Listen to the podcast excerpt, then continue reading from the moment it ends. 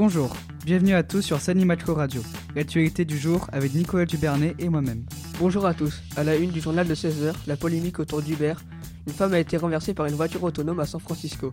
Le gérant américain arrête immédiatement son programme de circulation de voitures sans conducteur. Bachar et Assad agit-il en toute impunité?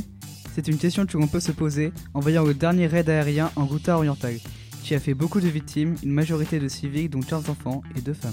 À Brasilia, l'ONU et de nombreux spécialistes ont rendu un rapport plus qu'inquiétant. En effet, il estime que la moitié de la population mondiale habite dans une région où il peut manquer d'eau au moins une fois par an. Pas d'évolution dans la crise à Mayotte, la situation est toujours bloquée alors que le mouvement anti-insécurité prévoit de renforcer les barricades. Sans grande surprise, Vladimir Poutine a été réélu avec plus de 76% des voix. L'opposition accuse une fraude électorale alors que Poutine débute son quatrième mandat à la tête du pays. Un point de culture, le Salon du Livre a mis une scène à la disposition du genre jeune adulte qui fait parler de lui. En effet, il cartonne chez les 15-25 ans et est développé de plus en plus chez les éditeurs qui y trouvent une manne financière. Hier, plusieurs régions ont déclenché le plan grand froid suite à la mise en place de la vigilance orange sur 9 départements. Les températures glaciales ont en effet encore frappé la France et dire que le printemps doit arriver.